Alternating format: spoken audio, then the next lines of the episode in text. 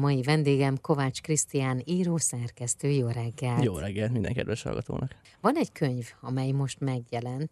Nagyon sok helyen úgy írták, hogy első könyves kortás magyar szerző pszichológiai krimie.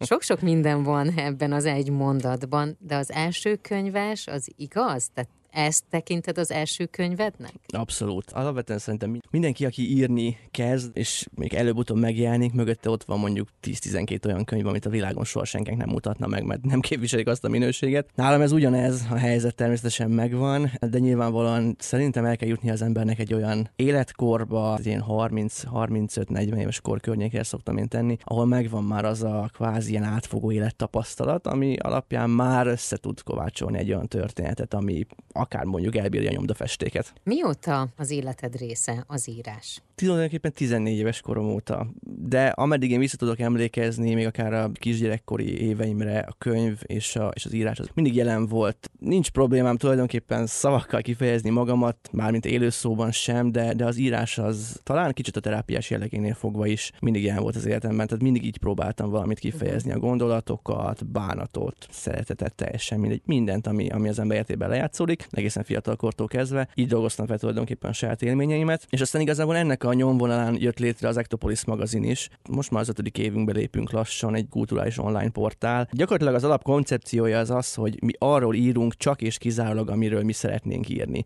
Nincsenek szerkesztőségi megkötések, nem idomulunk tulajdonképpen aktualitásokhoz. A szerzőink mindig arról írhatnak, amiről ők szeretnének írni. Ez tulajdonképpen egy olyan egyszerű dolognál fogva jött létre, hogy én is arról szeretek írni, ami igazán bennem van, amit igazán szeretek, amivel éppen foglalkozom, és én ezt az élményt nem szerettem volna senkitől sem elvenni, mhm. szerkesztőként sem. A másik pedig az, hogy ezt szentül hiszem, hogy ez a típusú kísérend, rendhagyó attitűd szerintem az írások minőségén is át fog ütni. Tehát azt mindig érezni, hogyha bármilyen kulturális portált olvasok, hogyha egy cikk muszájból jött létre, vagy hogyha azt a cikket tulajdonképpen valamiféle szeretet vagy érdeklődés keltett életre. Tehát itt a tartalom fontos? A legfontosabb a tartalom. Én még az a típusú ember vagyok, aki, uh-huh. aki hisz a történetben. Tehát a hiányzó történetekkel is, nem csak a címéből adódóan, de egyébként is ez lett volna a koncepció. Én szeretem, hogy egy történetnek van eleje, közepe és vége, nem biztos, hogy ugyanebben a sorrendben. Ez a típus legyen meg. Úgy, hogy egyébként én például olyan rajongok Eszterházi Péterért, akinél azért tudjuk, hogy a nyelv volt az elsődleges és nem a történet. De vannak ilyen, a kivétel erősíti a szabályt típusú írók. Én nagyon kedvelem, hogy ha az elejétől a végéig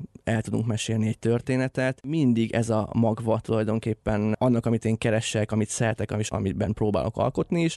nyelvünk vajon mennyit változik, mondjuk Eszterházi Péter óta, mennyit változott? A te könyved ugye 2022-ben jelent meg. Ez már mai modern nyelvet használsz, és ez megállja a helyét ugyanúgy? Ez koncepció volt nálad, hogy meglegyen az a lazaság benne, ami a mélységet egy picit elfedi?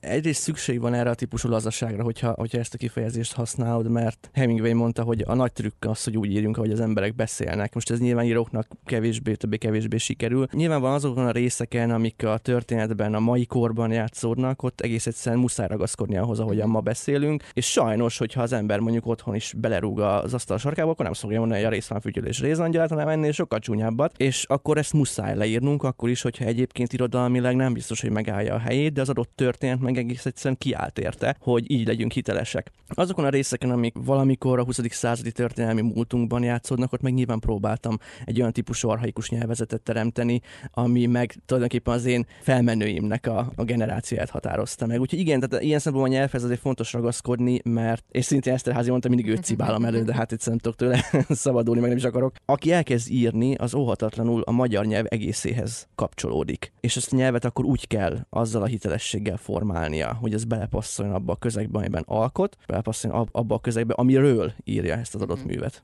Amikor elkészül egy könyv, azt általában tudjuk, vagy egy cikk, ha elkészül, iszonyatosan sok kutató munka előzi meg. Én azt gondolom, hogy ennél a könyvnél, a hiányzó történeteknél is nem egy-két hét volt a kutató munka.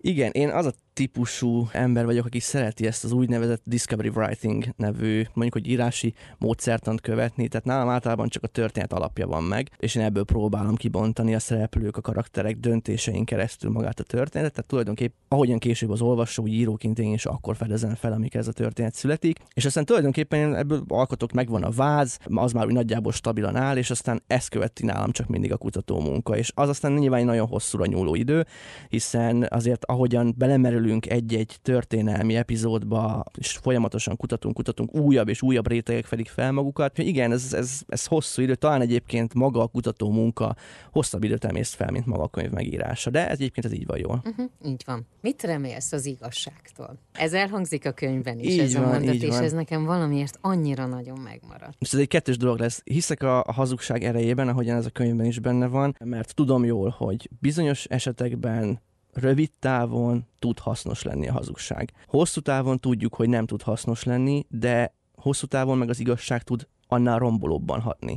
Tehát ez egy végtelenül kettős dolog.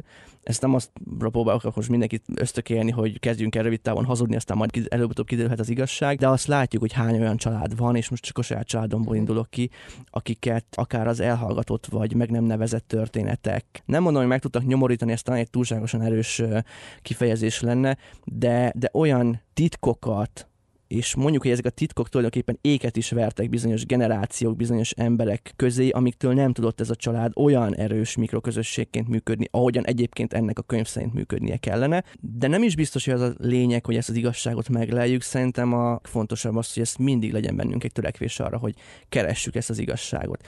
Nem mindig fájdalommentes, nagyon-nagyon fontos, de ez még mindig az a típusú raktakpasz letépési fájdalom, uh-huh. ami csak rövid távon lesz fájdalmas, és hosszú távon lehetséges, hogy kiegyenesít bizonyos görbéket. Uh-huh. A könyvjező rovat mai vendégem Kovács Krisztián, író, szerkesztő. Első könyves kortás magyar szerző pszichológiai krimiéről beszélgetünk, ez pedig nem más, mint a hiányzó történetek. Már is folytatjuk. Kovács Krisztián Hiányzó történetek című regénye a szerző első kötete. Ennek ellenére igen összetett és olvasmányos mű, amely régi korok feledésbe merült emlékeit boncolgatja napjaink stílusában és hangvételében. A könyvben az előző százada jelen rémálmaként vissza-visszatér, és a már nem menekülhetünk előle, jobb, ha szembenézünk vele, akármennyire is félelmetesnek tűnik, amit látunk. Erről szól a hiányzó történetek, a mai beszélgetőtársam pedig Kovács Krisztián, a hiányzó történetek írója. Folytassuk a könyvjelző rovatot. Na, arról beszéljünk, hogy miről szól ez a könyv.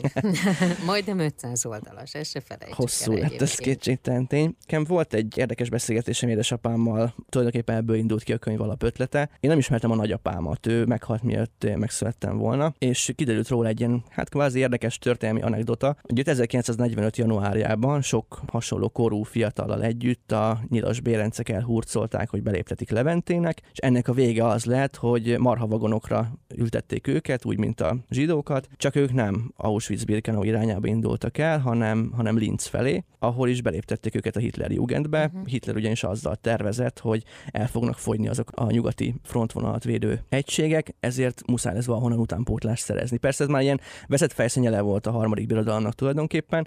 Nagyapám belekerült lényegében ide a, ezek közé a fiatalok közé. Neki szerencséje volt, mert meg tudott szökni, már ugye oszladozott azért Németországnak a hatalmi struktúrája az utolsó hónapokban, ez nyilvánvalóan neki is segítséget jelentett, úgyhogy haza tudtak szökni több társával együtt, és az amerikaiak fogták el őket, és átadták a szovjet elvtársaknak, aztán mm. így, így juthatott haza. Ugye ez volt a kiindulási pont, és miután ugye az én nagyapámat nem ismerhettem, ezért számtalan olyan történet van, amit tudok róla, de ki tudja ugye, hogy ezek a történetek egyébként mennyiben igazak, és mennyiben tükrözik azt a típusú fantáziát, érzelmet, amit azok tanúsítottak ő felé, akik elmesélték ezeket a történeteket. Okay. Tehát ugye kérdés, hogy mennyiben megbízhatóak ezek a történetek. Uh-huh. Így aztán úgy gondoltam, hogy miután én keveset tudok róla, ezért akkor majd én fiktíven megírom az ő élete történetét. Ahogyan közben majd látja is az olvasó, egy nagyon szerteágazó történet lett, de egy fontos vonása van, minden egyes aspektusában valamiféle kihatással van a jelenünkre. És ez nagyon-nagyon fontos, mert valahogy azt látom, hogy az én generációm, ez a mostani 30-as generáció már azért az előző évtizedekhez képest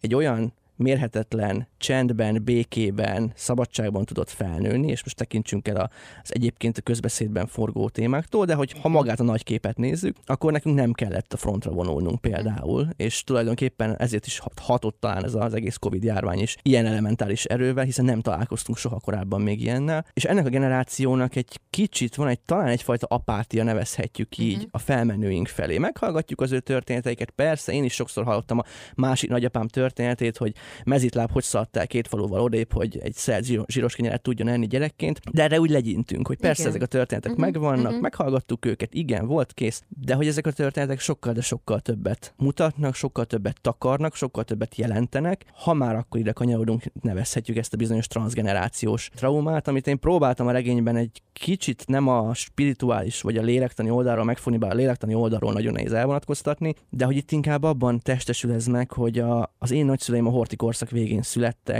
megérték a második világháborút, a nyilasokat, a második világháború végét, a Rákosi rendszert, a Kádár rendszert, 56-ot, a rendszerváltást.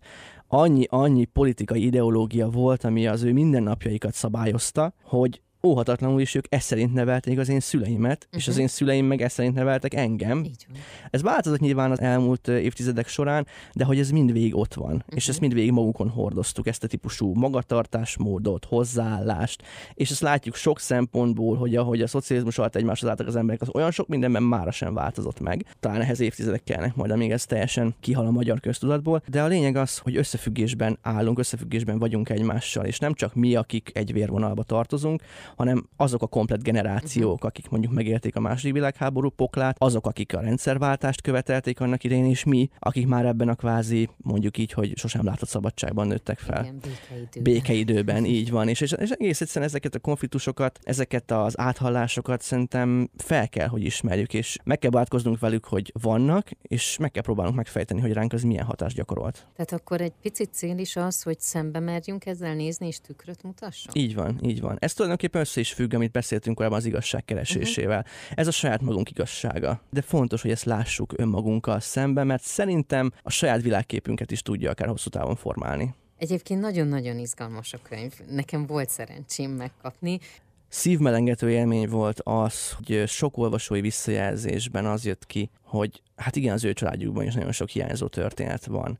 És én akkor jöttem le tulajdonképpen, hogy amit én leírtam, az egyáltalán nem egyedi. A szónak abban az értelmében, hogy túlságosan sokan sínlették meg ugyanezeket a történelmi traumákat, és túlságosan sokan voltak azok, akik úgy gondolták, hogy erről szégyen hosszú távon beszélni, uh-huh. pedig hát pont maga a beszél, a kommunikáció lett volna az, ez a szégyen, ahol tulajdonképpen felszabadítja őket. Igen, de hát ne felejtsd azt, ezt szerintem, hogy az előző generációknál azért volt egy ilyen attitűd, hogy nem beszélünk róla, Így akkor van. az nincsen. Így van, ezt, sőt, tulajdonképpen ez szerintem, hát lehet, csak a 2000-es évek terméke, uh-huh. hogy, hogy megpróbálunk mindenről beszélni, megpróbálunk mindent kommunikáció útján megoldani. Aztán persze, ha a nagy képet nézzük, akkor megnézhetjük, hogy na vajon mire jutottunk akkor ezzel, de azt gondolom, hogy ez még mindig egy jobbik, uh-huh. jobbik megoldás, mint az a típusú elhallgatás, és az elhallgatással a közvetlen környezetünk megfertőzése. Közönség találkozó, író-olvasó találkozó. Van-e tervben? Szeptember 24-én a szülővárosomban leszek majd, Lentiben, és meglehetősen büszkén mondom, hogy visszahívtak oda egy, egy könyvbemutatóra, úgyhogy ezt nagyon-nagyon várom. És aztán október második a könyvfesztivál, ott pedig nyilvánvalóan kint leszek én is a millenárison. Ha minden igaz, akkor vasárnap 17 órától dedikálok majd az Európa kiadóstandjánál. És nagyon-nagyon várom az olvasói visszajelzéseket, tehát nekem nagyon-nagyon fontos az, hogy az olvasók mit gondolnak róla. Akkor írják meg, erre tudok mindenkit buzdítani, és hát én kívánom, hogy akkor rengeteg példányban fogjon, és legyenek még utánnyomások is. Így legyen. És még nagyon-nagyon sok mindent írjál meg. Köszönöm. Nagyon szépen köszönöm a meghívást. A könyvjező rovat mai vendége Kovács Krisztián, író, szerkesztő volt.